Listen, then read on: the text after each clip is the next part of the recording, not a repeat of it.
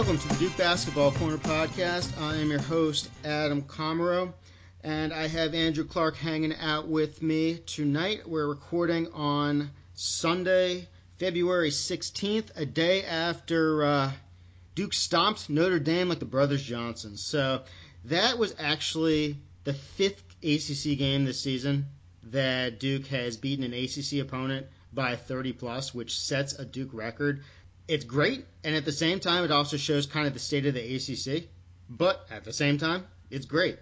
So we'll talk a bit about uh, the Notre Dame game, and then after that, we'll go over some some basically some stats to just give a good overview of Duke. Because I was just telling Andrew uh, before we started that I try not to go too deep into stats, too deep in terms of advanced analytics, and too deep just in terms of giving too many because I know how that can sound to some. It kind of sounds like Charlie Brown's parents. So I try to only give them when necessary and give a good good context, good explanation of why I'm giving them and why they matter.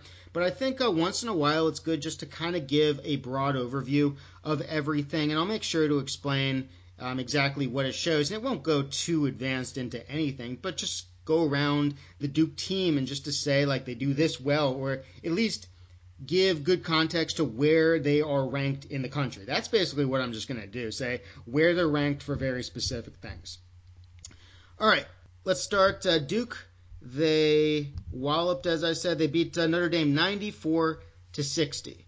So that makes the record 22 and 3, and now they are officially a half game in first place. So I'm not even sure when I can remember the last time is they were in first place this late in the year. I mean, 2010 is the last time they uh, won any share of the ACC. They were tied with Maryland that season. Let me hear, see. I'm click. I'm clicking back. When did they actually?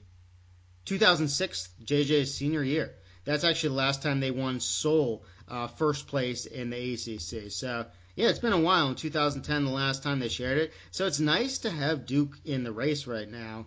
And I still think it's a little bit too early to even consider the seating and all that kind of stuff.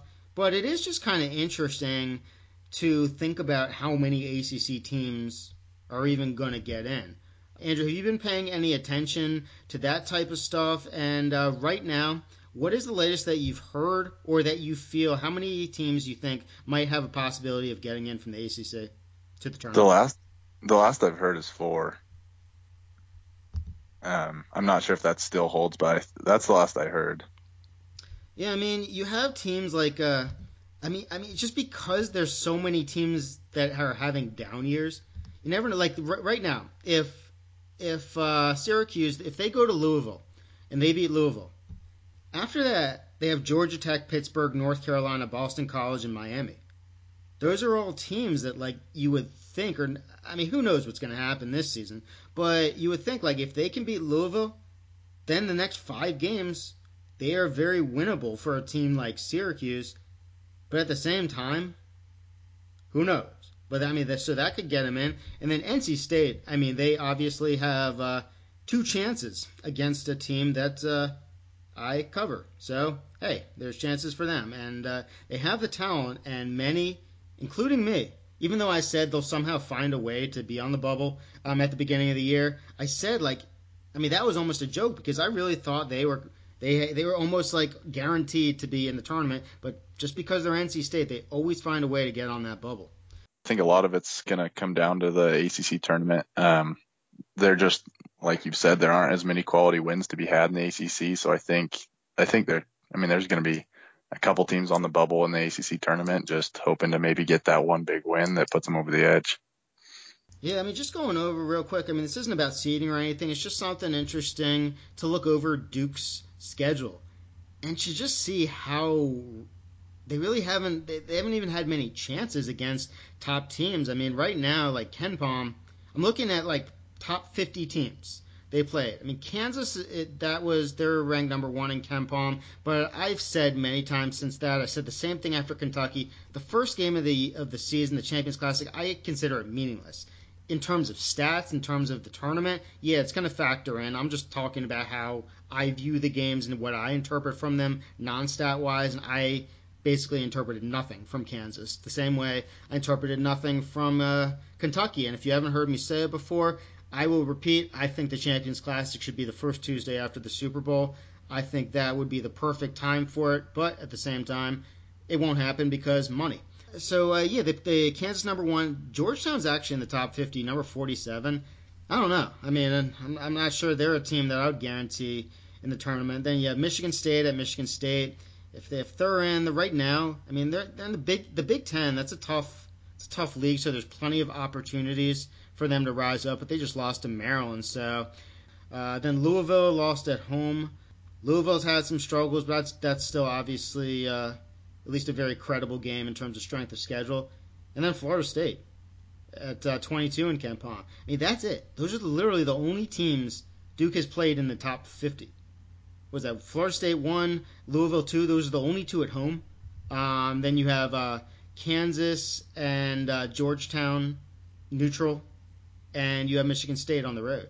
Like it's it's just nuts in a season like this that you'd have that few top 50 games, and Georgetown is right on the brink. So it's almost like really four. Uh, it's it's a it's an interesting season.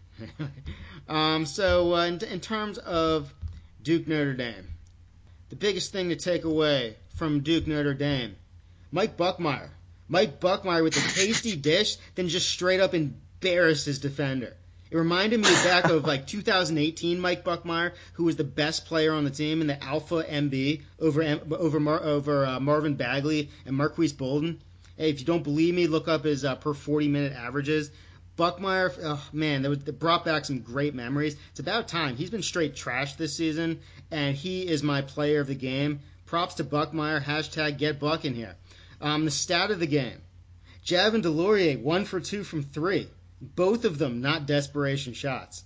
I remember before the season started, there were, of course, because reporters just report anything um, that comes out of the Duke camp, and uh, no matter if it makes sense or not. And it was like Javin DeLaurier, he's he's extended his range. He's going to be a three point shooter. And I'm just like, that's not going to happen. I, mean, I remember saying on the pod, like, that's ridiculous. It's the same thing as like when Marques Bolden, it was reported that he had extended his range and he was going to start uh, launching yeah, shots. And then, and then I think uh, Javin, he shot like a, a three in the first exhibition game, and it and it came like five feet short. And I'm like, there you go. That that'll end that. And it has. And then he's just like launching him against Notre Dame, and it just made me think, you know what? That's the type of game this is. That's exactly the type of game this is. So uh, anybody who wants to interpret Duke Notre Dame as like, oh, we can take away so much from it, there are aspects to take away, and we'll get into that. But at the same time, if Javin's taking two threes that both are, are not desperation shots, and Mike Buckmire's just embarrassing defenders, I think we uh, can uh, have a good idea of what kind of game it is. All right, so uh, that is the most points allowed by Notre Dame this season, and 40 points more than Notre Dame allowed in their last game against Virginia. It's the first, it's the fourth time Duke has scored 50 plus in a half. The second half they did it. Um, the others were Miami, Notre Dame. Uh, I'm sorry, Miami, Cuse, and Central Arkansas. Uh, let's see, that's as I mentioned, Duke's fifth ACC win this season by 30 plus, which set a new school record, breaking a four-way tie uh, with 1998, 1999, and 2001. While at the, at the same time, Duke was great in all three of those seasons. Those were also seasons when the ACC wasn't quite, uh, I'll say, up to par. Um, that's uh, K's sixth, sixth straight win over Mike Brey, puts him at nine and five over Brey. So I mean, it was almost like when they first started playing each other that uh, Brey had K's number, and now six straight, nine and five. The only others he's played right now are uh, Johnny Dawkins 0 2, Tommy Amaker 0 2, uh, Quin Snyder 0 2, and Jeff Capel 0 2, and uh, I should say 2 0 because uh, otherwise that sounds uh, the reverse of what it means. K is 2 0 against all of those coaches. I'll go, I'll go, through a couple more things before I'll go through the two um, I guess, overwhelming narratives. No travel. Something that I found very interesting that I saw a couple weeks ago, but I forgot to mention it.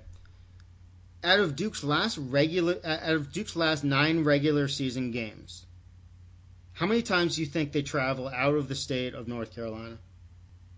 Um, don't overthink it. Just guess a number. One, two. I don't know. You're really good when you just like guess randomly. Um, yeah, it's one. Um, when they when they head to Virginia, that's literally the only time they uh, are out of the state of North Carolina, and it basically started when they came back from um, from uh, Boston College. So you got uh, North Carolina at North Carolina, home against Florida State, home against Notre Dame, at NC State, uh, home against Virginia Tech, at Wake Forest, at Virginia, home against NC State, home against North Carolina. Then I believe the ACC tournament, it is in Greensboro this season. And then the first two rounds they could be playing in North Carolina in the NCAA tournament. So that's actually pretty wild how they leave the state only really once in, in quite a number of games. So if I mean, I don't want to hear anything about travel or, or anything like that because there's I mean, and a lot of those are in the triangle, so even less travel right there. So I mean that that's just a really it's it's a nice thing to have, um, at least yeah, on the schedule. sure. Um, another thing, it, it, was interesting because in the way that Coach K, he really he really um, expressed how happy he was with uh, the crazies. He said it reminded me of the old of the old school crazies, how loud they were, and it got me interested in terms of when like because when Duke plays in terms of on the Saturday, there's always um, whenever Duke is lost on a Saturday, or not whenever, but maybe the ones that stick out of my head, it always feels like they're odd times, like a, like a noon time. I remember like for some reason a bunch of St. John's games are at like noon and or like two o'clock or something. So so I was wondering how many Saturday games Duke's played or will play this season where it's anywhere but six o'clock or after. And uh, okay, I'll, I'll, I'll let you guess. Let's see how good you are. How many how many do you think for this season? Uh, how many are Saturdays before six o'clock? Two. You you really have a talent for this. Um, yeah, December twenty eighth, Brown. That was I don't think I've ever even like they had that at eleven thirty. I remember thinking that was really weird when it happened, like not twelve or anything. Uh, it was actually at eleven thirty. I qu- never quite figured out why that happened, but uh, yeah, every single other game has been uh, six o'clock or later, except for Notre Dame and I don't I don't know if it had any effect, but it, it's just like I mean that's literally the last kind of I guess you could say midday uh, game. So I don't know if that kind of everyone was a little more juiced. I mean, I think, I think Go ahead.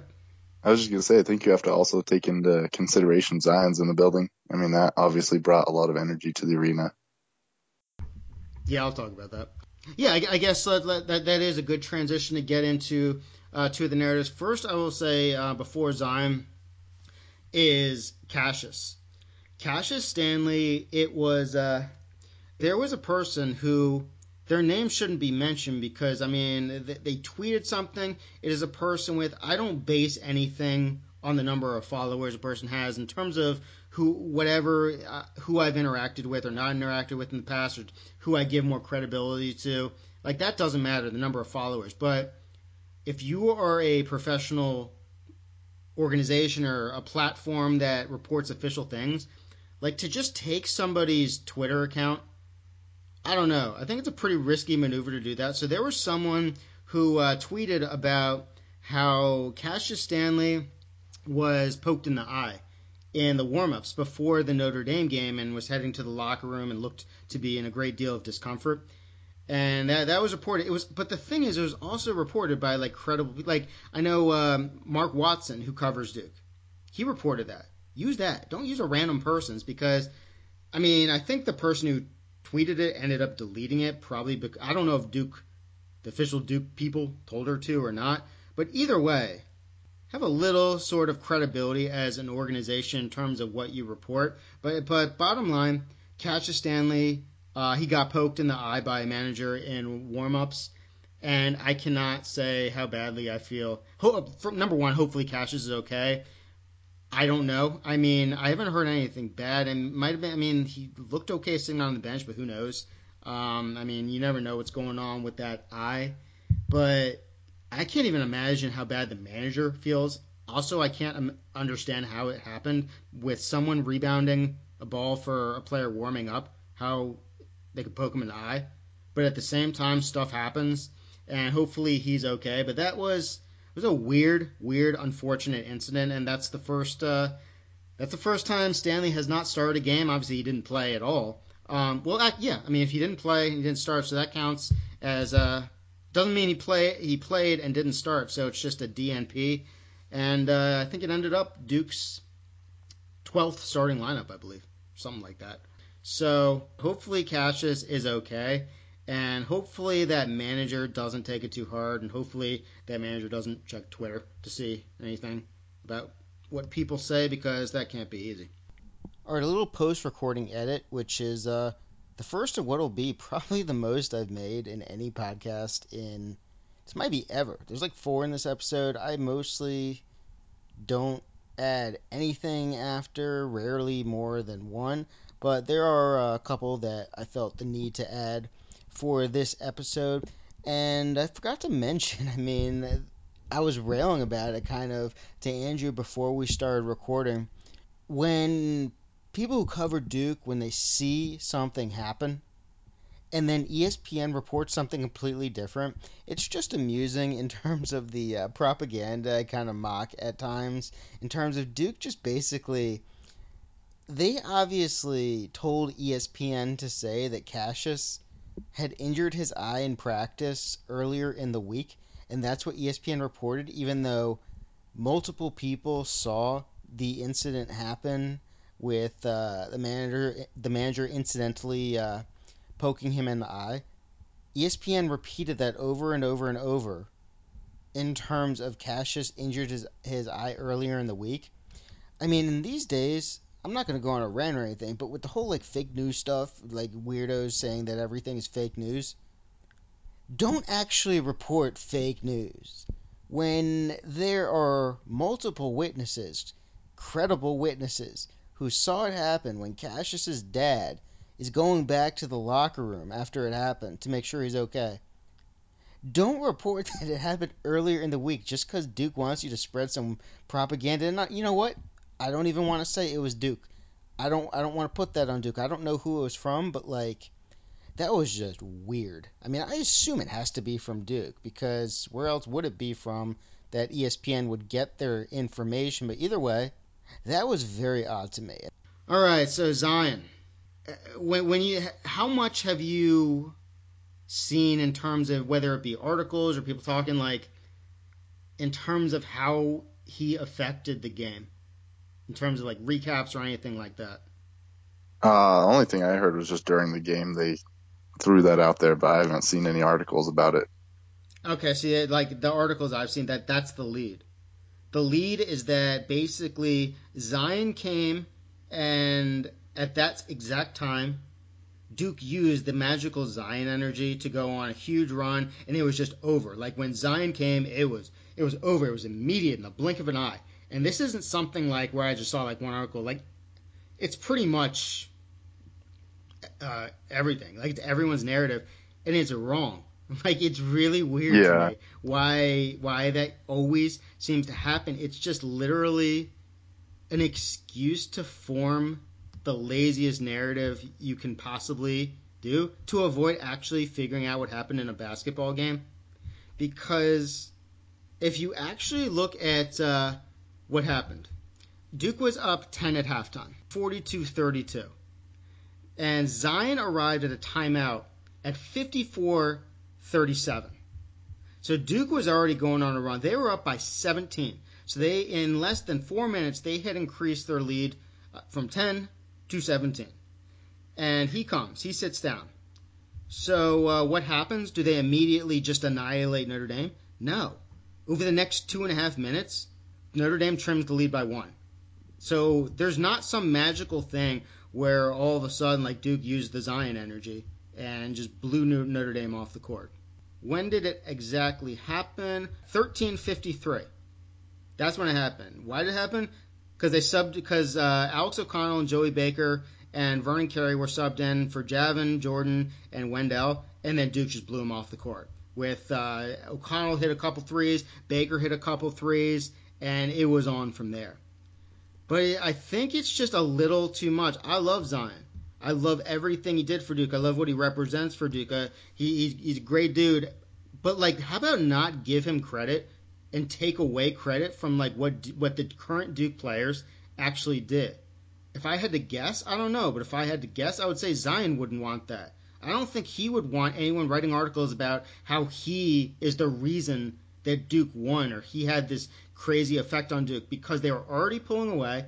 It nothing crazy happened when he arrived, and then it took a couple minutes, and then they they blew him out because of actual players who made the difference. Because of guys like O'Connell and Baker, those guys are the ones who made the difference. They made the plays, and then after the game, they're asked about Zion, and of course they're going to kind of toe the company line about how, oh yeah, man, we were inspired by Zion and blah blah blah and all that stuff. This is not an anti-Zion thing. How about just give credit to the Duke guys who won the game for the current Duke team? That's my point. Would you would you agree with that, or do you think uh, I'm underrating the Zion effect? No, I I completely agree. I mean, I do think it might have made the crowd get up on their feet and get a little louder, but it wasn't like Zion was out there just like fist pumping, getting the crowd all hyped up, and then yeah, like you said, then Duke goes on a magical run. Um, yeah, it was players making the plays. Um, I mean, yeah, like you said, three players get subbed in, and then that's when the run happens. It doesn't directly correspond to Zion. Um, but obviously, news outlets and stuff. I mean, you put Zion in the headline of an article, you instantly get, I don't know, a, quite a large number more clicks, I would guess. So, if anything, I think Zion was uh, inspired by Buckmire. I mean, Buckmire is the one who was Zion's life coach last year, and when Buckmire uh, hit the layup, I mean, you could just see Zion. He was just so proud. That was his, some of, of the most of his sensei. Yeah, that was some of the most wholesome content I've ever seen. Just the I saw a video and then just just Zion smiling in the background as Buckmire makes a nice layup. It's yeah, very wholesome. They should have interviewed Buckmire, and Buckmire should have made Zion sit next to him. How about that? That would have been ideal. Yeah, for last year. All right, so uh, a little more about like I would say keys to the game. It's it's pretty odd. Notre Dame lacks size. Like they completely lack size, and Vernon Carey, there's not many guys as big as him. So when Juwan Durham picked up his second foul, basically forcing Mooney to guard Vern and for Rex Pflueger to guard Matthew Hurt, that was it. I mean, that's when Vern immediately went on the run. I was actually because Juwan Durham, he doesn't play a ton of minutes, but he actually is a pretty good defender, and he's one of the guys that I'm always looking to see if Vern can really play well against, um, because he has the size to give Vern some issues, and I should I, I should give credit to Vern for getting him in foul trouble because it's not like those fouls just happened. Vern got the two fouls in, but once he was out, then Vern just went crazy. Like he went on his own personal run, and Matthew Hurt. I mean, there's there's literally nothing Rex Pflueger can do. All of a sudden, Matthew Hurt just looked like a stud doing whatever he wanted. I'm like, this is interesting. So can I ask you mm-hmm. Just a quick question? Do you think it was interesting, or did you find it weird at all that Notre Dame didn't seem to try and double Vernon Carey when he was just going off on bigs that clearly couldn't guard him? I think they couldn't quite decide. I actually have that written down. It looks like like they couldn't quite decide what they wanted to do. I mean, sometimes it looked like they were about to double and then they just didn't. Sometimes it looked like they that was the plan at all. I mean, as I'll talk about, I mean they were they were even in a one three one zone for a second. So I, I don't know. I don't quite know what they were doing, but at the same time, once Duke started hitting threes in the second half, I think that changed everything up. But in terms of the first half, yeah. So when Durham picked up his his second foul, that changed everything. And then the second half, it was just about building on that momentum because when you think about the type of team Notre Dame is, Duke just basically forced them to play Duke's game, and that's what Duke can do with this year's versatile lineup. I mean, when you start looking at uh, Notre Dame pregame, here's what I started to see. Notre Dame, I'm looking at them versus top 100 teams, 4 and 12. They are 0 and 4 when making 7 three pointers or fewer, 4 and 4 when making more than 7 three pointers. So, what do you think Duke is going to do? They're going to try to force them off of the three point line.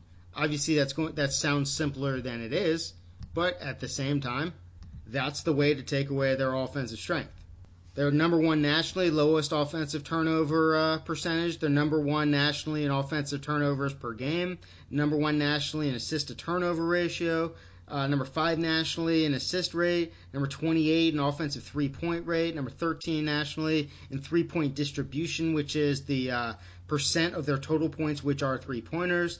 They are number 326 nationally in offensive free throw rate, number uh, 311 nationally in free throw distribution, and number 321 nationally in two point distribution. So, what all of this is, all these numbers, it just means they score the mass majority of their points.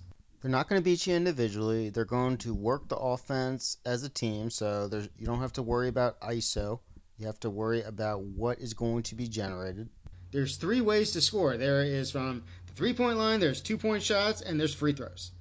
And they pretty much score the mass, mass, mass majority of them from the three point line. So that was that seemed like it was Duke's goal. Um, number one nationally lowest turnover percentage, and uh, at 14%, result 18.4 turnover percentage. I don't think Duke turned them over a ton, but enough to make a difference. I think Dick Vitale, because he's Dick Vitale, acted like Duke was turning him over every possession because Dick Vitale has trouble kind of following along with with uh, what's going on because of his excitement. I will always say the number one ambassador for college basketball, love him, but calling a game it can be frustrating to uh, listen to him because uh, he's talking pretty much about everything but the game. Uh, so uh, in assist rate, that basically stayed the same. But here you go. No, in terms of uh, number 28 nationally in offensive three point rate. So 45.3% of their shots, their field goal attempts, are from three. Against Duke, though, it was 33.3%. And Notre Dame's last two shots in garbage time were both threes. So that also skewed it. So they prevented Notre Dame from really doing exactly what they wanted to do. In terms of uh, number one nationally in offensive three point distribution, 39.3% uh, of the total points. Against Duke, 25%. And so, I mean, it kind of goes there where it's just a matter of with, with, these teams, I just look before the game the same way I talked about against Syracuse. And it's like you try to force a team to play your style. Again, that's not easy, just saying that. But with Duke's versatility, they can do that even when they're unfortunately missing a guy like Cassius Stanley. So I think that's what uh, Duke did, and and you also think about how Notre Dame, how their defense works. Let's let's go down, and uh, they don't foul, they don't let you get to the line, and to be honest, against Duke, both those both those things were true. The Notre Dame averaged 12.4 fouls per game. Duke, they only committed 11 fouls against Duke. Lowest free throw distribution percent of total points, 12.5%. Duke only made seven free throws, just 7.5%. Uh, so number 41 nationally, the lowest defensive two-point field goal percentage at 45%. Duke shot 50.9. But then it's like Duke, uh, Nat, they, Notre Dame, number 230 nationally in highest defensive offensive rebound percentage, 29.1. Okay, from what you remember, did, did Duke get a lot of offensive rebounds, a lot of second chance opportunities? No, I don't remember that being the case. No, not not at all. Duke only grabbed uh, 20.7% of their missed shots, 6 of 30. But you know what? They didn't miss much. So I think that's what it really comes down to. They just started making everything. And uh, against Notre Dame, it just wore them down. I mean, this, this is kind of, you can go through and look at everything in terms of force the team to play your style and force them to go against what they want to do, but they don't have depth so when they lost Durham, that was pretty much it. And when you look at the first half and even overall during the game, how they were uh, scoring, like in the first half, uh, John Mooney and Juwan Durham scored 27 of the 32 points and shot 12 of 16, while everyone else shot 2 of 13. For the game, 40 of 60 points, shot 18 of 29, all others shot 5 of 34. So yeah, I mean, it's two guys scoring all of their points. That's not no, the way Notre Dame does things. And where are most of those points being scored? Are they being scored outside or are they being scored inside?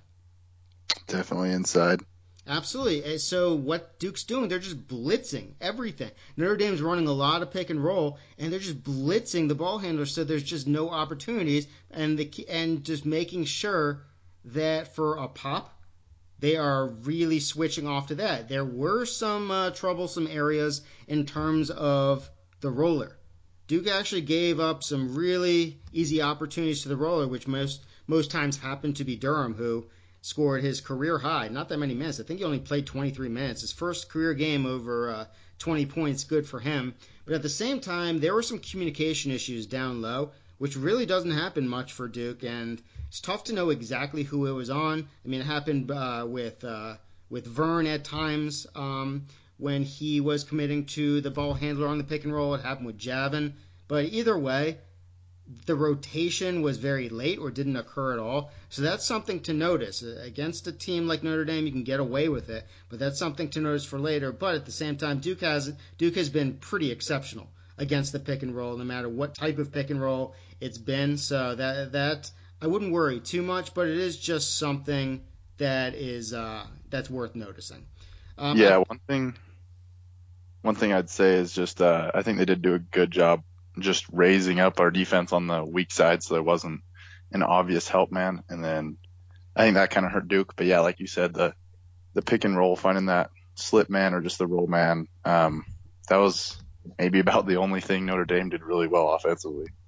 Yeah, I mean, at least in the first half, and it really was only the first half because I think they only scored like six points from it. It just looked bad each time, so kind of felt like more occasionally. But I mean, when, when you when you got a guy like uh, T.J. Gibbs or Temple Gibbs, whatever he goes by, I mean that's a dude averaging 13.8. You know, do you know how many points he scored? Zero. Zero points. They totally took him out. I mean, that's it's not easy to do. I mean, they did that same thing to Brandon Childress, and they've held a lot of guys below uh, who are in the top 15 in the ACC in scoring below their averages, and they have an ability to take away. So even if uh, is going to get um, a bunch of points and Durham's going to get a bunch of points, and hey, I mean most of their points were in the first half. Still, you're not, it's not the way Notre Dame wants to operate. So I mean, it was almost just a matter of time before Duke went on a run. All right, so some other aspects I took from the game. Um, did I mention? I, th- I think I might have started mentioning it, but I didn't finish. Uh, after Duke's sloppiest game all season, where they turned the ball over 21 times against FSU, they turned it over just nine times, tied for a season low. The 11.9 uh, turnover percentage was the third lowest of the season. So that that was good because Florida State that was a slop fest, and it's not just turnovers; it's the way a lot of the turnovers occur. I mean, even taking away Javin's kind of de- uh, desperation chuck at the end of the first half. I'm not even counting that, so that would be 20 um, turnovers, 10 each half. Tre had one of the worst inbounding games I've ever seen in my life. Like it was nuts to just watch him. I mean, he almost, he like dropped the ball in bounds a couple of times. He had four turnovers, just inbounding. It was very very weird. And I think that some of that did have to do with just immediately coming off of the UNC game where there's just a high intensity. But at the same time, in the NCAA tournament, you're going to play a game, and then uh, from the first round to the second round, and potentially from the uh, Sweet 16 to the Elite Eight, and if you get to the Final Four to the uh, championship, I mean, you can't you can't have those mental lapses. So Florida State was ugly. I talked about that a little bit on the last pod, but I kind of left it mostly as the uh, UNC deep dive. I thought it kind of fit better that way. But Florida State, that was pretty ugly in terms of the way the turnovers occurred, especially with the way Florida State plays defense and the way they really collapse on you driving into the center. I mean, it's like Duke just kept trying over and over and over. And what's the definition of crazy? It's doing something over and over and over again, expecting a different result. That seemed to be what Duke was doing, and yet they kept turning it over. So who who who knew? Um, all right, so Duke, I mean, that was their lowest uh, offensive free throw rate of the season, but didn't quite matter because they made a bunch of threes. I always talk about them being judicious with judicious with the threes. Most of the time when I've said it, it's because they've shot a ton in the first half and then they keep on shooting in the second half, and that's when things go wrong. So against Notre Dame, I think the big thing was they got hot in the second half. And yeah, if you get hot in the second half, yeah, roll, roll with it. I mean, I'm I'm I'm good with that. If you were they like seven or fourteen in the second half, and especially during that run. I mean, that put the game away. So some, there are probably a couple more that happen in garbage time, but yeah, I, I'm I'm plenty okay with that. Plus, a lot of it also depends on who's shooting. And uh, yeah, so if you have the uh, the guys like Hurt, if you have uh, O'Connell, if you have Baker all shooting, and if they're quality shots, by all means keep it up. Andrew, do you remember the the kind of when I went down uh, about two podcasts ago, two episodes ago, about how when Duke they when their bench scores below 20, that equates almost every single game with their uh, lowest offensive uh, efficiency for of the season. Yeah, I remember that. Okay, so yeah, I mean that's something to notice when uh, two out of the last three games, their bench has gotten a big donut in the first half, and then um one like against North Carolina, they won, but it took a freaking miracle, and that's still one of their worst offensive efficiency games of the season. It wasn't a bad one, but it's one of their it's one of their worst. So that equates. They only had 13 total against uh, North Carolina, against Notre Dame, after zero in the first half. If you're going to say around a certain number, how many how many bench points do you think they ended up with? I mean, I have the box score sitting in front of me, so I was kind of looking at it, but it's Okay, like yeah. around 30. Yeah, so it says 31. So you know, I mean, some of it obviously, like my like my boy Buckmire, um, that was garbage time. But at the same time, I mean, it just shows how it really helps to inject a dose of energy into into the lineup, and that it's always a good thing when K starts subbing in new players. Uh, obviously, if things are going perfectly, I'm not going to say change it every time, but I love when he makes changes in the second half because it, it always seems like he's okay in the first half. He's kind of feeling things out. But then he, it gets a little stagnant in the second half, and something that has uh, tended to almost help, but I'm not saying I would like it to continue, is when somebody goes down, it almost forces Kay uh, to really go out of his comfort zone and just keep trying different things. Like never get comfortable with the lineup at least for that game. And that's what happened when, when he didn't have Cassius. All of a sudden, it's just new lineups kept happening more and more. So it's it's fun to see that. And again, I'm not saying that I want Cassius out. I'm not saying Duke is better with Cassius. They're not, or without Cassius, they're not. Because if you think about one way Notre Dame was scoring a lot in the first half, also is the fact that Notre Dame was getting second chances. Notre Dame doesn't even score much on second chances. And that's something where, especially with Hurt in there, you gotta you gotta remember how good a rebounder Cassius Stanley is, especially as a shooting guard or even small forward when he plays there. He is he's a beast. He is a bull, and not having him that affects things, even for something like uh, defensive rebounding, which may go overlooked by some. Alex O'Connell, the king of garbage time. And uh, it's, it's it's just a kind of fun thing to say about O'Connell, but at the same time, he really he he loves he loves the garbage time. He he is the king of garbage time. I mean, he is the controller of that uh, kind of I don't want to say B team because everyone has a vital role on the team, but at the same time, I mean, he he really took charge at the end, and I'm just ho- hoping that a lot of that can kind of continue on to regulation. You know what?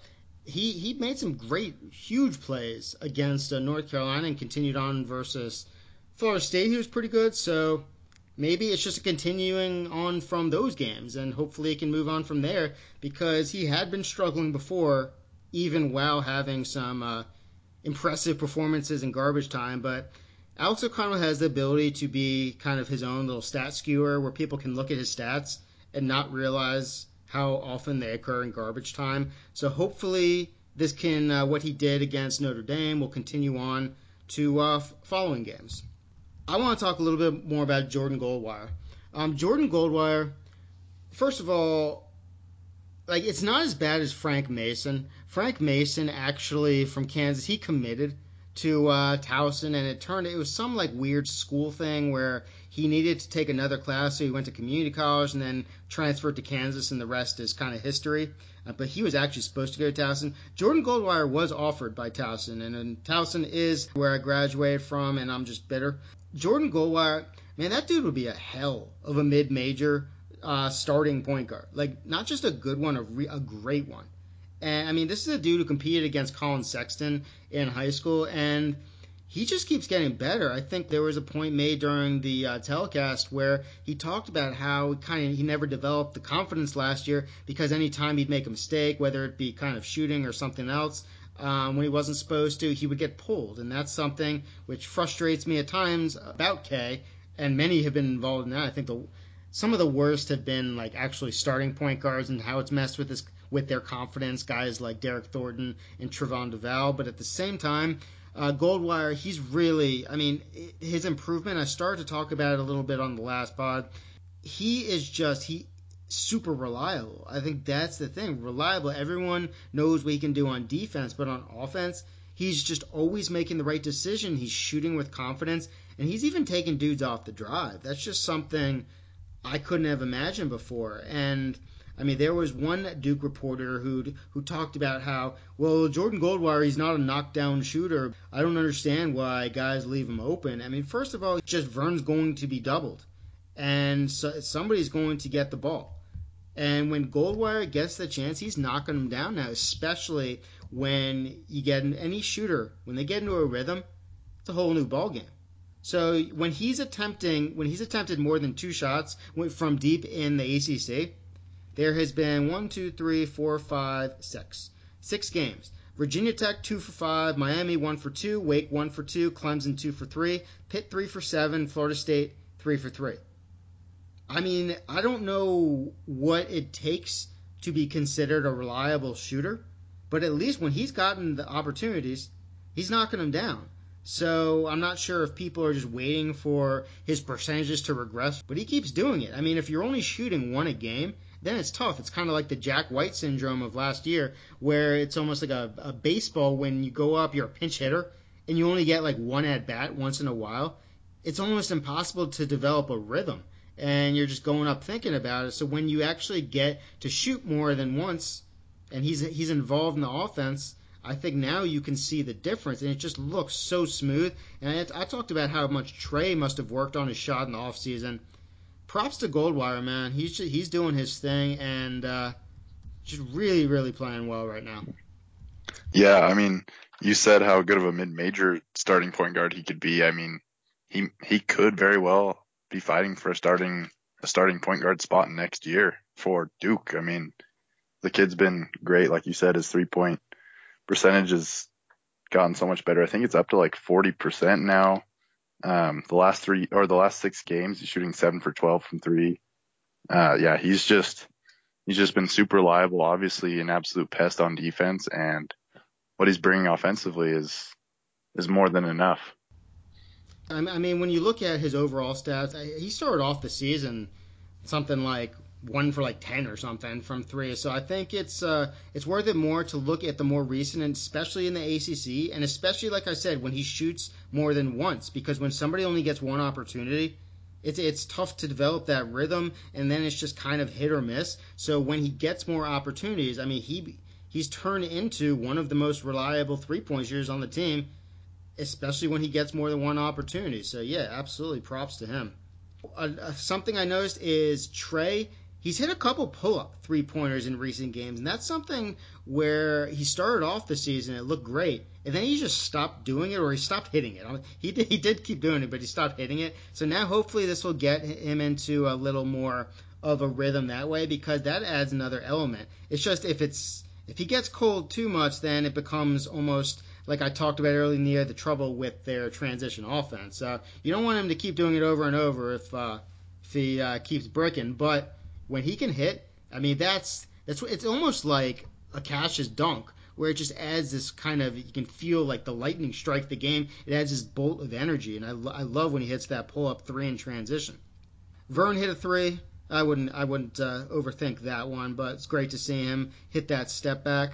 He he scored 16 in the first half, so that adds another uh, one to my list. I think it's like 13 guys who have scored over 15, 15 or more in the first half, and only two of them have actually scored ended up with over 26. So that was always interesting thing right there in terms of how their production usually dips when there's a lot of context involved and why. But it's just interesting. So he scored uh, he scored 16. I think he ended. What did he end up like 21 or something against Notre Dame? Yeah, it was 21. I mentioned how Cassius with the offensive with the rebounding in the first half, the defensive rebounding, you could kind of feel Cassius's absence um, right there. But uh, yeah, I mean overall, I don't see how you could really pick apart Notre Dame. And uh, yeah, moving forward, I mean I'm not quite sure how they do the quadrant games and the net rating and all that stuff, but I think like at NC State and at Virginia, that'll be some big games. So those will be games to get a little more into. But yeah, as for Notre Dame, just great win again. Set the set the school record for most wins, most ACC wins over 30 plus in the season. There's still plenty more to go, which shows that Duke is uh, a great team, but also shows that at the same time the ACC stinks. So, um, all right, moving on to just, I think it's a good time, as I said at the start, to just go down and see where Duke ranks, at least in the positives. I mean, there really aren't too many negatives in terms of the offense and defense, but I'll just go down some KenPom stuff and some synergy stuff in terms of plays, in terms of types of offense, types of defense, just to give an idea. Let's start out with KenPom. And this is the offense. This is all offense. Number seven, adjusted efficiency. Not surprising. They are they've as I said in the beginning of the year, they are really really efficient even if they don't have as many guys who can just take you off the dribble. I think um, they have the ability to run really great offense, especially since they have the uh, the king in the middle, Vern Carey, who they could just dump it down to and work off him. He's getting better every single game with his passing. I mean, he had, he had a great kick out to Hurt. He's going to have a bunch of assists, and they will come fast and furious if uh, if guys can hit shots or use his pass as a sort of hockey assist to swing it around. He's, he keeps getting better on these assists. I love seeing that. So number seven, adjusted efficiency, just uh, how uh, efficient their offense is. It's that simple. Number 21, effective field goal percentage. That is kind of a just for how threes are worth more than two. Uh, number 15 nationally in offensive rebound percentage. Helps a lot by, with uh, Vern. Number 25 in two point field goal percentage. Number 64 in three point percentage. That's good enough, especially when you have games like, uh, what they get, 1 for 15 uh, a couple games ago. Who was that against? Do you remember who that was against? Uh, I don't remember. I'm trying to think. Uh, let me see here. It was against Boston College. They went 1 for 15. Then uh, they went two for 16 against Brown. So two games like that, they're still ranked number 64. Pretty good. Number 23. Okay, now we're at synergy. Number 23 overall offense. This is done by points per possession. Number 27 overall half court. Number 57 half court versus man. Number 20 half court versus zone.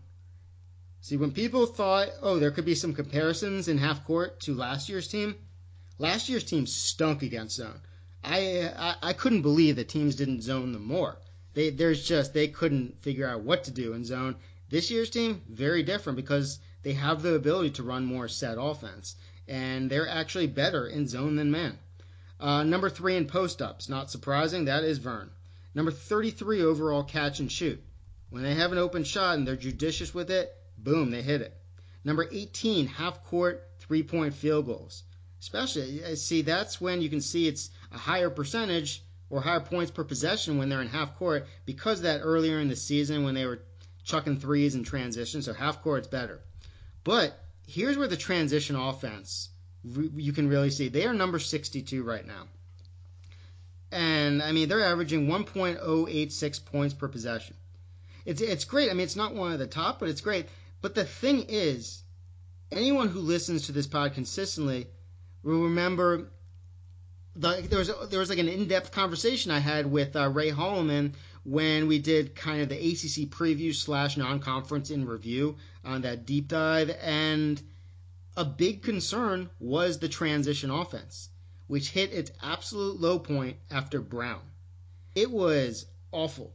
Duke was around 300 in the rankings out of 353 teams, and if you eliminated Central Arkansas, which was a stat skewer game, they were around the 20 worst teams in the country. It was just awful, and the main cause of that was running off of uh, missed field goals and chucking threes. And some of that, or a lot of it, had to do with uh, Wendell Carter and Alex O'Connell. Wendell Carter had a habit of missing shots at the rim um, when they were or Wendell Moore. At the rim. Yeah, I'm sorry, Wendell Moore at the rim. and Alex O'Connell would just miss a lot of in transition period from uh, from deep. So they that basically stopped happening and Unfortunately, it did have a lot to do with O'Connell just didn't play um, a lot, and Wendell Moore got hurt. So yeah, it, had a lot to do with who was in there. But now, since the two of them are back, It's it's still on fire. And Duke, they have a 1.211 points per possession since Brown, and that would rank number five overall. The thing that makes it most impressive is all those games since Brown are against ACC teams.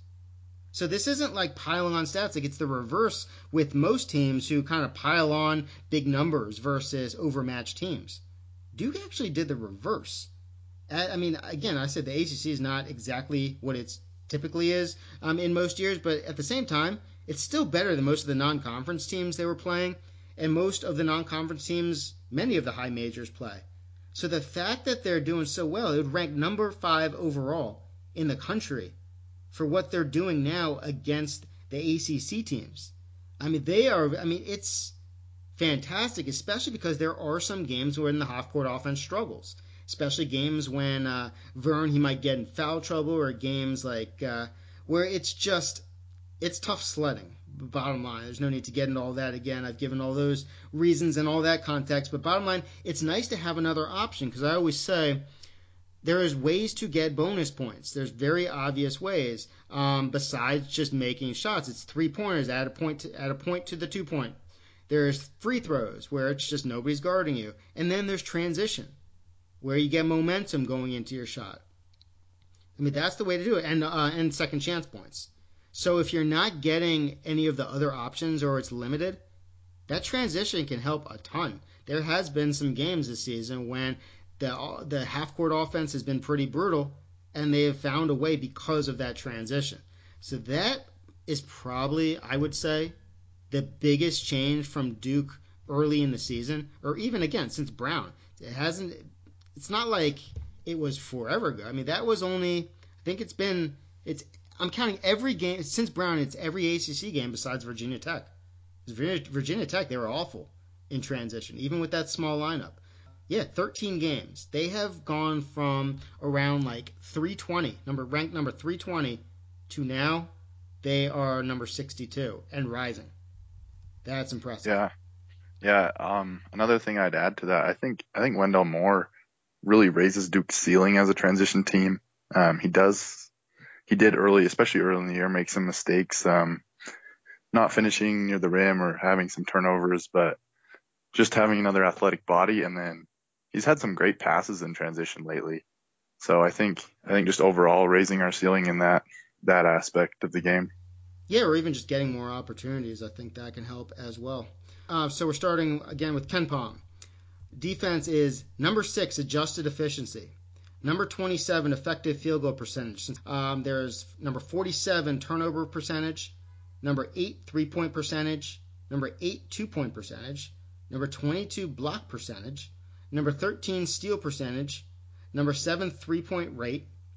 And then he, here's something. I mean, obviously you got the uh, number 8 three-point percentage and number 7 three-point rate. But uh, let, us see how magical you are with your guesses again. Um, three-point distribution. That's the percentage of total points. There is, there are 353 teams in the country. Where do you think Duke's opponents rank in terms of three-point distribution? The, the percentage of the total points that they score on three pointers? Let's say 331. 349.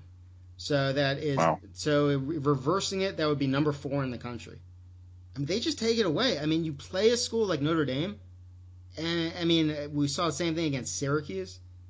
Like the three-point rate might go up when you play those teams and they're going to force it no matter what, but at the same time then the percentages are going to go down. But yeah, I mean Duke they're they're just fantastic in terms of their closeouts, and they'll lock you down. I mean, it's still happening even with Cassius out. Uh, so number 201 free throw distribution, number four two point distribution. When you have the team, you're not allowing the teams to score many the percentage of their points from three. You're not allowing the team to score many of their points from the free throw line, and you're forcing the teams to score pretty much all their points from two point. That's an analytic dream come true. All the analytics guys, that's what they want because that then you're like even if you give up a higher percentage, which they don't, they, at least it's two. At least it's two points. That's what that's like what we saw versus UNC. Even when they were on fire, at least it was that mid range. It was two point percentage. So it was it was just two points, not three. The ironic thing is that's actually kind of the same way the offense goes in terms of shooting not many threes, not many free throws, and relying a lot on twos. But the difference is from the defense, when they shoot the threes, they make them at a lot higher percentage. That's why the defense holding uh, the other team to such a low percentage on threes matters so much. One other thing I forgot to mention is the offensive turnover percentage. It's not great, 18.3%, which is ranked uh, number 120. And the thing that makes it a little bit worse is uh, they separated in KenPom into steal percentage and non-steal percentage, and when they turn it over, it's 10.1 steal percentage. So when teams turn Duke over, it's live ball. Live ball is always worse. The national average is 9.1%. Duke turns over at 10.1% of the time, or 10.1% of their turnovers, which is ranked 288 in the country. Again, out of 350, 53. So, and their non-steal percentage, just 8.1%, ranked number 27. So that means when the other team turns them over or when Duke just throws it out of bounds, like it stops. So it's much worse when it's a live ball turnover, and that's what they give away more. So that's something to work on because that's obviously not a great sign. All right, synergy uh, defense, uh, number 10 overall, number 10 overall half court, uh, number three against all half court jump shots. All right, here's an absurd stat. FSU and Notre Dame, they have combined in the last two games to shoot 8 of 51 on half court jumpers against Duke. That's absurd. Florida State was 5 of 32 and Notre Dame was 3 of 19. Like that's that's unbelievable. Like you just I mean these guys they might they might I mean when you're really extending out and locking down to that point that's why that's when you see on some of the rotations I mean the rotations need to be so perfect so guys are going to get loose every once in a while, and that's fine. You, will you'll give that up because of how how much you're locking down on the perimeter, whether it be off the dribble or or just uh, just any type of jumper. I mean, they're number one against the dribble jumper, number one in the entire country, number four against the pick and roll ball handler, number 21 against the overall pick and roll, number 30 transition defense and even though I, I always beg them to use the press defense more, they still, I mean, in the country, well, I don't know. I mean, they're the number seven press defense among teams to use it on at least 30 possessions. Duke has used it on 250 possessions. But they are the number three ranked among teams to use it on at least 80 possessions. And 80 possessions, that's still 200 of the 353 teams. So you can see why, I mean, even among the teams that use it the most, they're ranked that high, I still want them to use it more. Like I still because I think they're they're not even ranked that high in terms of how much they use it. Yeah, I, am actually going to as as I kind of do. You, do you have any opinions of that? While while I uh, while I look up to see exactly where they rank in terms of possessions about Duke's about Duke's press defense. My only question is just when, what possessions it's counting as a press defense versus not, just because Duke does do that thing sometimes where it's that man, man to man press. It's not really a press. They just walk the ball up. Um, I'd wonder if some of those are getting counted, but yeah, I don't, I don't know. I just don't know enough about how that's. I would doing. say it's a two-two-one. I mean, it doesn't have okay. to be like the entire thing full court. And if it's just one guy, if it's just like Tre uh, manning up, that that doesn't count. So, okay. Okay. Yeah. Yeah, in that case, I, I would agree. I'd like to I'd like to see it a little more. Um, if nothing else, just add another tool to that toolbox so that I mean we've talked so much about how this team is so versatile as, as far as its personnel goes. It'd be great to become even more versatile as far as just game plan and strategy goes as well. All right, so I'd have to reverse this. They rank 299 in the country with 250 possessions of press defense. The uh, 351st team has pressed 680 times. That's Portland State. So um, if you flip the rankings reverse, because that's pretty much what it is, Duke uh, ranks number uh, 54 in terms of uh, how often the, the amount of possessions they use. 54, it's a lot, but I still think that's what I'm saying. Like, there's room for it to go up. It's not like they're ranked like number 10. I'm saying, no, it should be a lot more. I mean, you can like, here you go, Florida State, 553 times. Florida State, I mean, they use everyone. I mean, they I don't know if there's any deeper team in the country in terms of just how everyone is kind of used at every time. I mean, it seems like everyone on the team plays like 15 minutes a game, at least for some games. But I mean, 300 more possessions of it. I don't know. Uh, to be honest, the stat I actually should have gone to a lot sooner, and the better stat to give would be percentage of the time pressing instead of actually total possessions. But uh, I guess uh, so. Duke, in terms of percentage of the time they use the press defense, that they use it 14.5% of the time. And to show the difference between them and a team like Florida State, Florida State uses it 33.7% of the time, so that's more than double. So I think Duke has the ability to do the same thing Florida State does. They just don't. So even though Duke does press among the, the top tier of the most pressing teams, it's still less than half of uh, what Florida State does. So, is there any stats like over the last game, game, two games, or three games, whether it be against Notre Dame, whether it be against uh, Florida State, or whether it be against UNC? Are there any stats that you're interested in team wise. It, it can get as specific as you want. I pretty much have those. This is all based on synergy right now. Is there anything that interests you?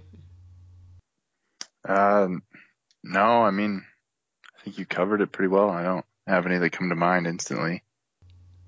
All right, well then let's uh, let's move on to uh, the last thing. Will be just a quick wrap up of Duke guys in the NBA.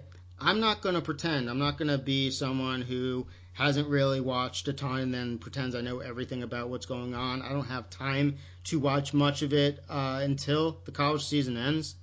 So what, what I did, I mean, I, I can I can kind of keep up with the storylines of what's happening, but mostly I just kind of did a quick review and a little research about all the Duke players that are in the NBA. And what I found is pretty brutal in terms of what's going on with uh, all the Duke players. Because right now it's pretty much looking like the walking wounded. Before we get to the mountain of Duke players who are injured, let's go. I kind of organized them by tiers in terms of who I feel is having the best the best uh, first half of the seasons, and this isn't exact in any way. Do you know has Zion hit a, a three pointer since his first game? Nope. I'm I'm pr- pretty sure he. I'm pretty sure he hasn't. I mean, I've watched That's really pretty much funny. every. And I almost kind of predicted that happened because, of course, he hits four four, and everyone's like, "Oh, you said he couldn't shoot," and it was exactly like the Kentucky game. And I think where, he did. I think he did the last game hit like a, a mid range shot, but yeah, I don't think he's hit any threes since then. Yeah, a mid range. Yeah, that's definitely not a three. Um, yeah, yeah, exactly. Yeah, but either way, Zion since that since that first game when he kind of took the world by storm, he's still dominating. He's still absolutely dominating, and I think it's starting to. Uh, he's starting to leave the minutes restriction, so he's starting to play more and more, and you can see his effect on the Pelicans.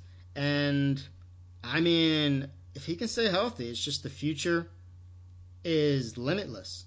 That's really all there is to say about him, and he is must see TV. I mean, people were like joking around, or maybe not joking, arguing that he should have. They should have put him. They should have found a way to put him in the All Star game because he's just he is he's must watch. So he is really doing well for the Pelicans. There's really nothing more to say about that, and I I would imagine he is Lonzo Ball's favorite new toy to play with because I mean even that first game I looked at it. Lonzo Ball he had like five assists. Zion came in like two minutes later Lonzo Ball had like 15 assists. So I'm sure he's like a point guard's dream. I mean the oh, way Oh, sure. that he can he's a mismatch all the time every time. And the the thing about him that's so just amazing for a superstar is he can still dominate without even needing the ball. Like you don't actually have to feed him the ball; he'll find a way to get it, and that's really rare for a superstar. I mean, that's some something that like only guys like Charles Barkley. I remember he used to be able to do that, but Zion, as he gets better with the ball, you can still count on him to make huge plays without the ball. And man, he, he's he's just fun to watch, and yeah, for Yeah, I was gonna, So I was just gonna say, as far as Lonzo goes, I mean Zion's so good at that. Just when he's posting up, just to spin out towards the basket, and Lonzo's just absolutely fantastic at throwing that pass, and you just see it almost every game that they get one point or one bucket that way. Yeah, and uh, I mean, from I haven't seen a ton, but from what I have seen, I mean, just the way they use him in the short roll is, I mean, that's what I kind of, I'm I was so sick even last year before they uh, kind of um, before the NCAA moved the three point line back. I didn't care. I mean, there's ways to use guys in the pick and roll more than the vanilla ways that Duke does and I thought they should have been using him a ton in the short roll. I thought they should have been using like Wendell Carter in the same way in the short roll, and they just never did. And all I ever hear is that like, oh, there's not enough space in college. Like, give me a break. Like, you can you can find ways to do it. So, yeah, I, actually, one one thing in terms of, I was real quick go back to Duke in the way that I was actually really excited when Notre Dame they played a 1-3-1 for a second because I was like oh something that Duke hasn't faced. I'm always interested to see how Duke reacts to something they haven't faced. Because I mean just to see how it goes. I love that. I mean I almost I was watching a tiny bit of uh, Kentucky and Ole Miss and Ole Miss ran Spain against Kentucky. And the fact that Kentucky they had they also run it so they knew how to defend it I mean it just helped so much I would be very interested to see how how Duke would react to a team running Spain against them. I don't think that's occurred, and who, like I'm not going to go into anyone who hasn't uh, who doesn't know what Spain is. It's a it's a type of pick and roll, and look it up. It's, it's, it's really interesting. It's been in existence for a couple years. It's kind of exploded probably about like starting like five years ago, and there's many different ways to work off of it. The Hawks do a great job with Trae Young, but it's just something that I don't know why. Like colleges, I, I feel like they could do it more, similar to what the NBA does. The NBA is always going to be ahead of the college game and stuff like that. And I mean, hey, Europe started first, so I, it's called the Spain for a reason. All right, I had to make a po- quick post recording edit for this because I'm an idiot. UNC, North Carolina, they've actually run forms of Spain for years, and uh, yeah, that's my bad because I mean, with so many different plays, it's all called different things, but either way, they run the same elements of it, and I. Uh, I shouldn't have uh, included them, or I should have pointed them out. The fact that they do run it, I didn't actually see it in the first uh, Duke UNC meeting, but that doesn't mean it didn't occur. But UNC absolutely does run a form of Spain, even if uh, even if they call it something else, uh, I'm, I'm, sure they do call it something else, but they should be included. All right. Um, so after Zion, we go to Jayson Tatum. Tatum. All right. So I was worried about the acquisition of Kemba, Kemba Walker, when uh, the Celtics acquired him in the offseason. Because I was thinking to myself, this is a dude who pretty much operates on the court, not off the court. I'm not talking about personality. I'm just saying on the court the same way as Kyrie. Like very ball dominant, very alpha.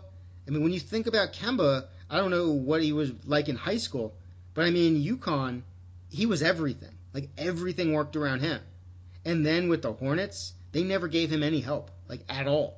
So everything was around him. So I'm, I'm thinking like, oh, like Jayson Tatum, he's ready to take that next step towards the alpha role. He can be a superstar. But if there's another guy, I mean, I love Kyrie to death, but at the same time, I have no issue saying Kyrie really prevented growth from Jayson Tatum last season. Like it just it, that's the way it was. So I was wondering, is the same thing going to happen with Kemba? And no. And therefore, as much credit as I want to give to Tatum, and it's deserved, and at the same time, credit to Kemba for being able to kind of allow that to occur, to kind of back off. Because I, remember there was a game when Tatum was out, and then all of a sudden it's back to the Kemba of old. He just dominated, scored like 40 a game when when uh, Tatum was out. But now he, it's it's just that team. I don't know. For some reason, I feel like they might be going under the radar as much as possible. Um, even with Bill Simmons talking about the Celtics all day, every day.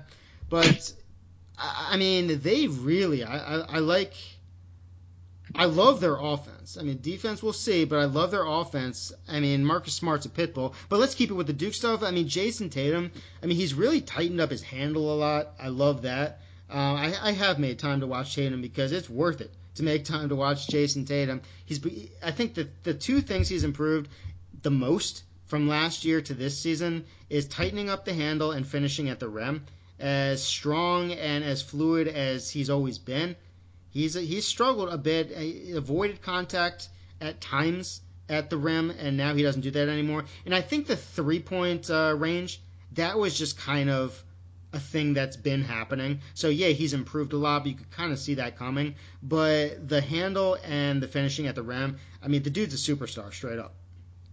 Yeah, I'd also add just his defensive consistency this year has been far better. Um, there was obviously all the noted things about uh, just the locker room problems last year, and I, I think I think Tatum even at one point they they released an article just kind of detailing his defense pretty recently. I think on ESPN, and he kind of even acknowledged that that got to him, and that sometimes he'd take plays off defensively, and this year he was challenged to take that next step, and I think he has. He actually said that. That's interesting. I mean, I, I don't know if you're kind of aligning it with the locker room problems as the reason, but I mean, Tatum, he, I think his defense was really underrated at Duke. And I don't know what happened with Boston. For all I know, that could be. But I think a lot of people watched and for some reason thought he took plays off of Duke, and he never did despite what what some said, he was actually really good. He was one of the reliable defenders on Duke, and not, and I'm not just saying about effort, but uh, Luke Kennard, not quite one of the most reliable ones on Duke. And, and again, it's not about effort. Luke Kennard just he struggled, but Tatum, bottom line, Tatum wasn't the reason. That Duke that Duke team was a pretty bad team on uh, defense, to be honest.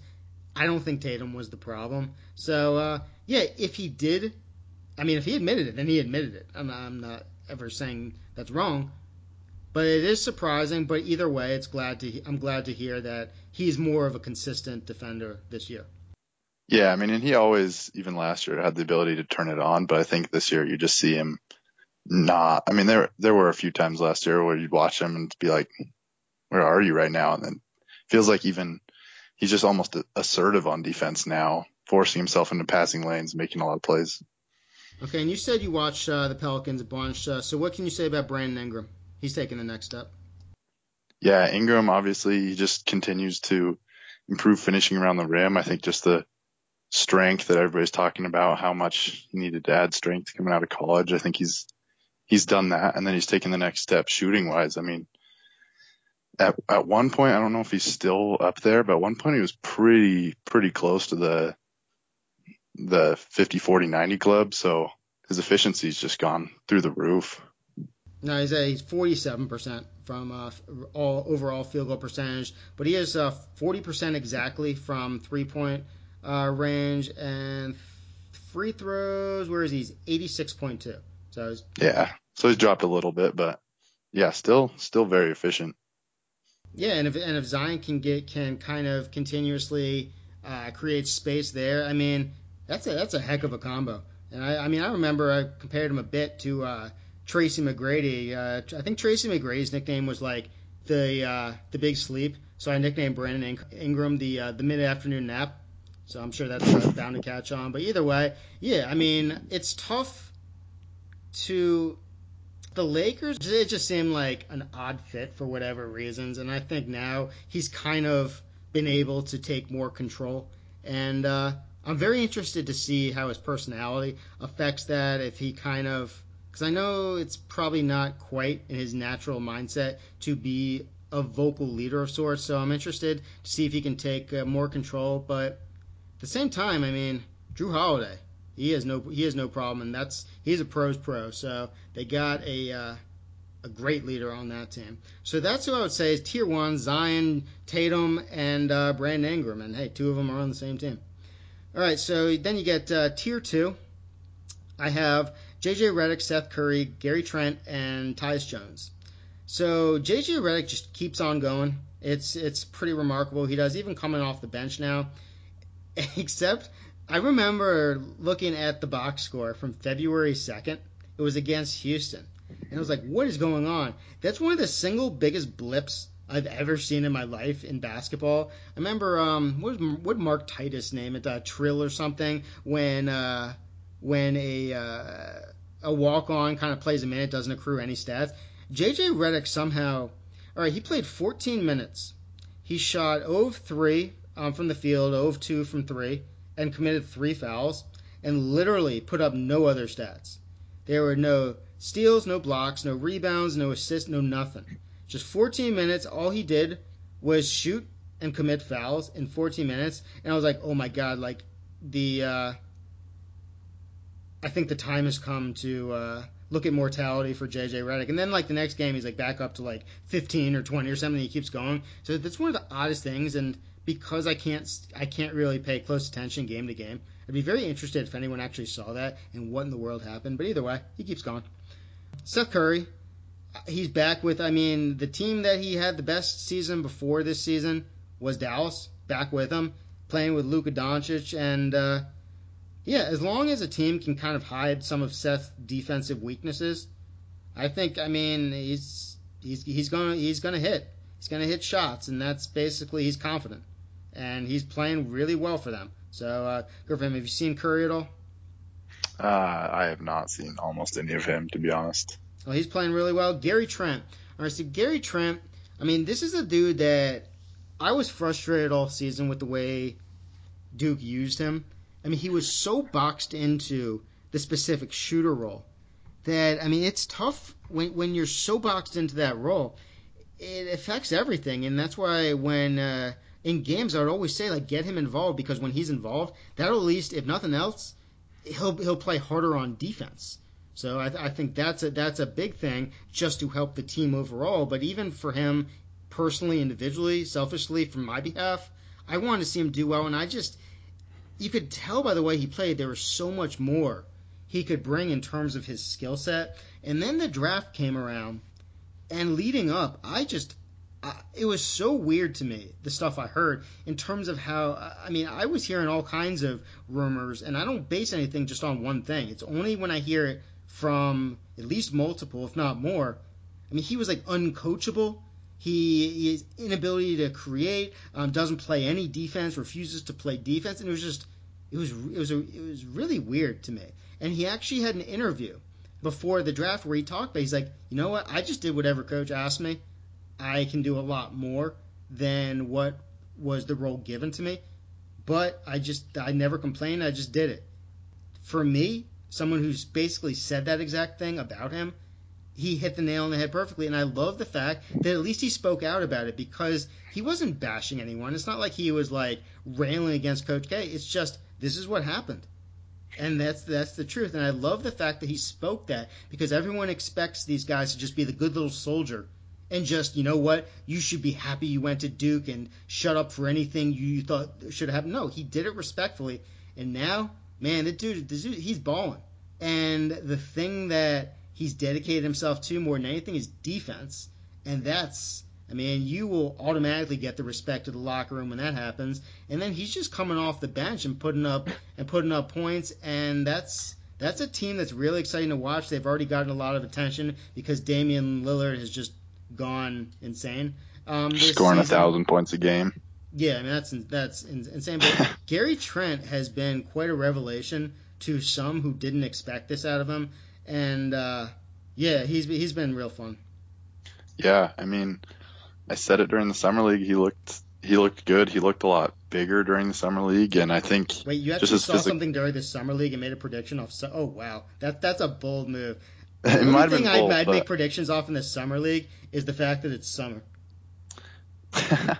well, I also one thing I noticed was just his body being so much bigger. It felt, it felt like he he just looked a lot stronger, and seeing him come in a lot more this year. It seems like he's been able to switch over on a lot of different guys and defend very well. And just he's just so tenacious defensively. I mean, there was the game. I'm a Utah Jazz fan, so I mean, there was a game against Utah where he, I mean, after the game, Donovan Mitchell was talking about him and saying all the stuff like Gary Trent Jr. can't come in and think he's going to punk us. And I mean, anytime you have an all star talking about you after a game, you're doing something right when you're coming off the bench. I, I remember uh, the, the, the last time I let myself actually see something in summer league and believe anything about it was uh, Glen Rice Jr.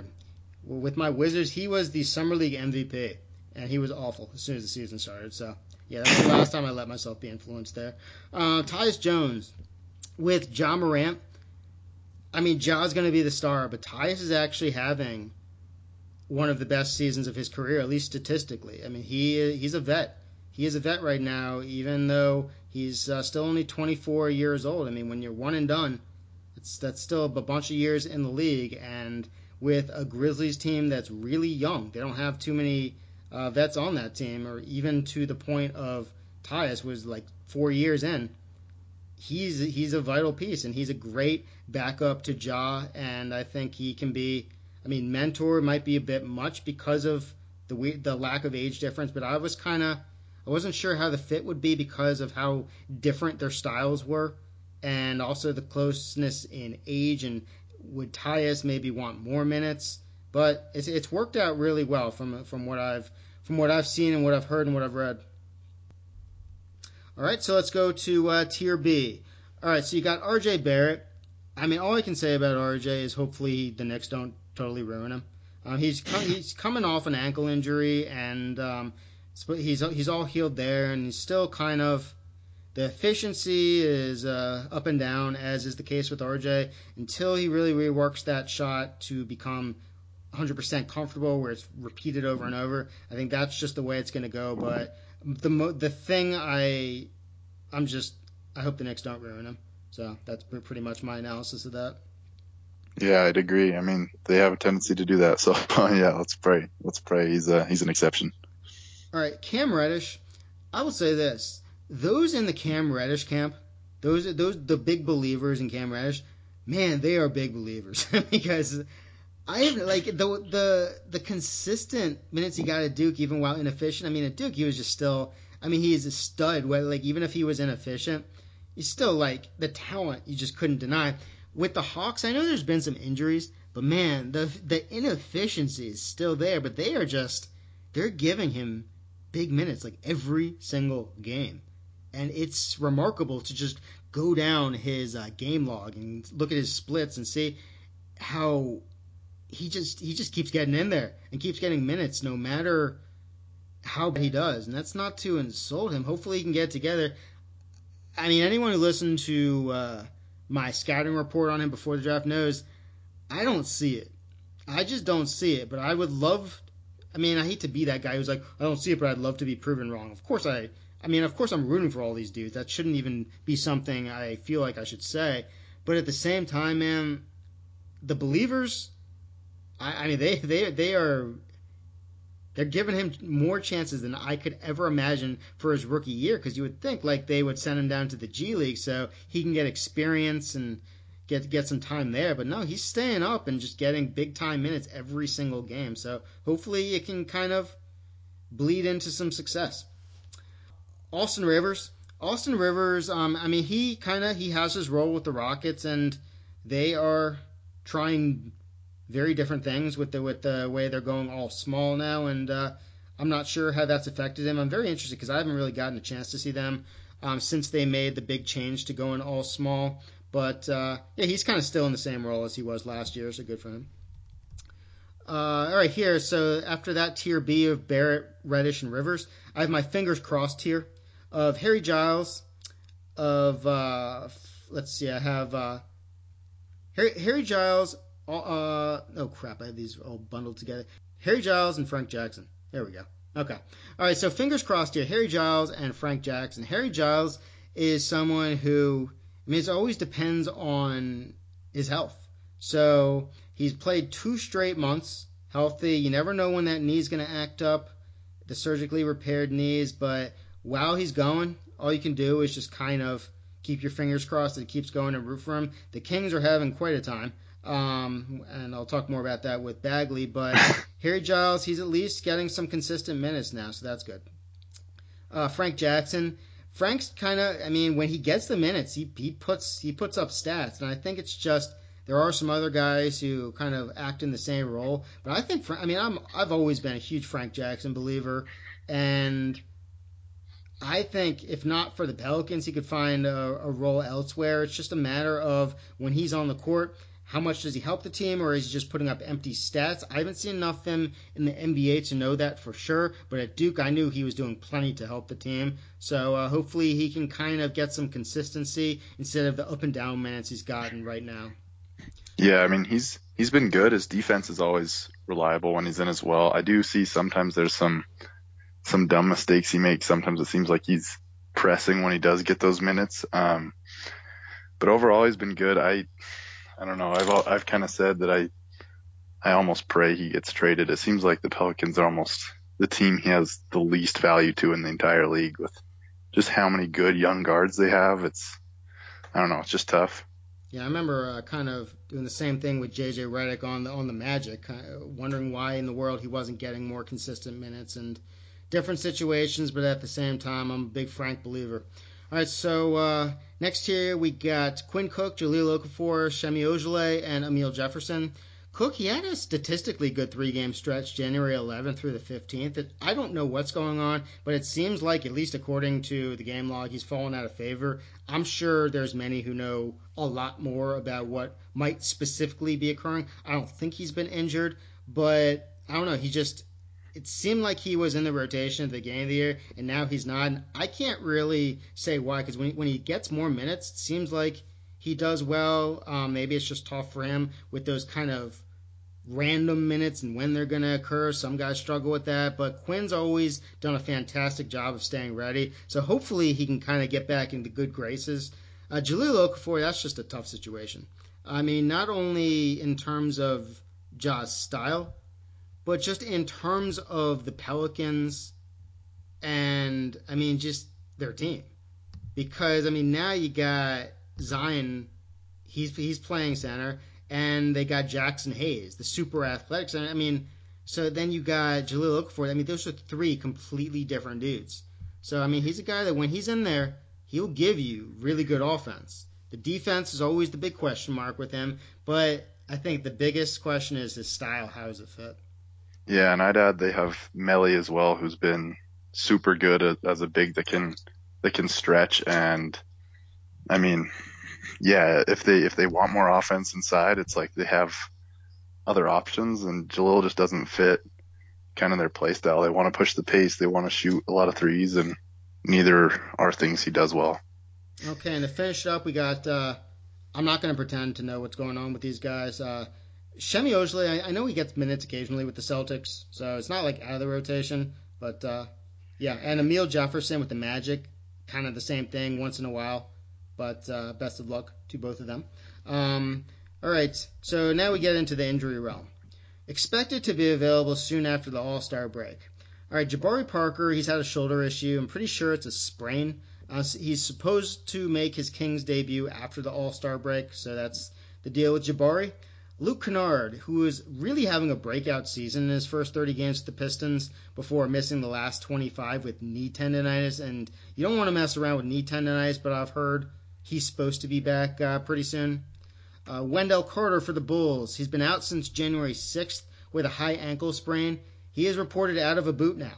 So uh, it almost like reminds me of like uh, Toegate with Kyrie when he was out of a boot. But uh, supposedly Wendell Carter's supposed to be back soon, so I think that will be nice to see him back, and hopefully he won't. He's had some like kind of weird, freakish injuries because with the ankle sprain, I mean, if it's low, you're back pretty soon. High, that's a tough one. And do you like break his finger last last season? I mean, that's just a weird random injury. Um, Kyrie, Kyrie, he has only played 20 games this season. Um, he'll be evaluated after the All Star break. He has a right knee ligament sprain, which I think occurred with a collision with uh, my Wizards guy, Bradley Beal. There was obviously no um, malice meant in, in terms of that, no ill intent, but stuff happens. Hopefully, he will be able to get back. There's not many more exciting players in the NBA than Kyrie, you could say, both on and off the court. Uh, Mason Plumlee, been sidelined for a few weeks, maybe another. It's a foot issue. Here we go. I learned something. It's called a right cuboid injury. So that, yep, that exists. Wanna wanna hear something funny? What? Is I've I've had a left cuboid injury. What is that? It's uh, it's like the it's the bone, kind of the joint under your big toe. The joint under your base. So isn't that kind of like um, isn't that the Kyrie thing? That that uh, is that I, I I guess I don't remember enough about the Kyrie foot injury. Might be. I don't know. But either way, that sucks. Um, all right, injuries not sure the timetable. Justise Winslow. I, nobody knows. So I, I, don't I don't know what's going on with him. He was traded from the Heat to the Grizzlies, and it's really cool. I mean, so now you got uh, they named the, the 2014 recruiting class with Grayson, um, Big Jah, Tyus Jones, and um, and Justise Winslow. They named them the four quarters. So now you got three quarters on one team, and hey, Jah's uh, he's an unrestricted free agent after this season. So who knows what can happen there? But Justise Winslow I don't know. Like he ha- he has some sort of back issue, and really no like I don't know what's going on with that. He was playing pretty well, um, making some really good contributions at point guard for the Heat. He's, kind of just doing whatever it takes to uh, help them win. But now I don't know. I mean that's really yeah. when he knows. when he played without Butler, he was fantastic. I mean, obviously when he comes in, he's he's going to own the ball a little more, so that took a little away from him. But without him, he was he was doing he was doing pretty awesome as a point guard. All right, so then we get to the injuries not looking good.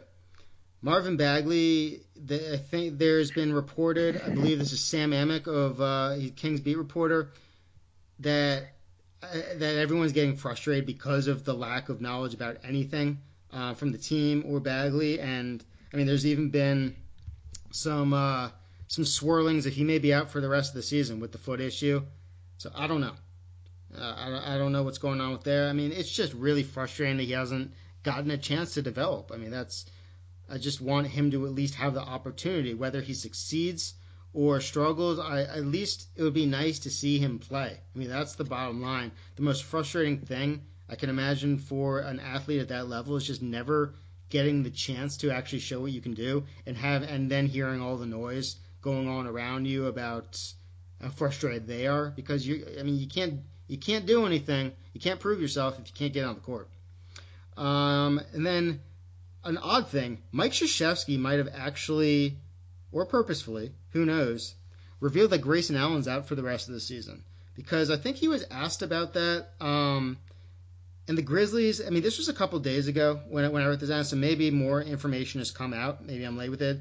The Grizzlies haven't responded to K saying that, but uh, yeah, Grayson's had a hip injury, and he hasn't uh, played, I think, since the new year. So I don't know, but not looking good. Lastly, uh, Rodney Hood unfortunately uh, tore or ruptured his Achilles, and I'm always I'm always hoping to see that first guy who can prove that you can be as good or better than athletically. You can perform to that level or better than before you tore or or ruptured your Achilles.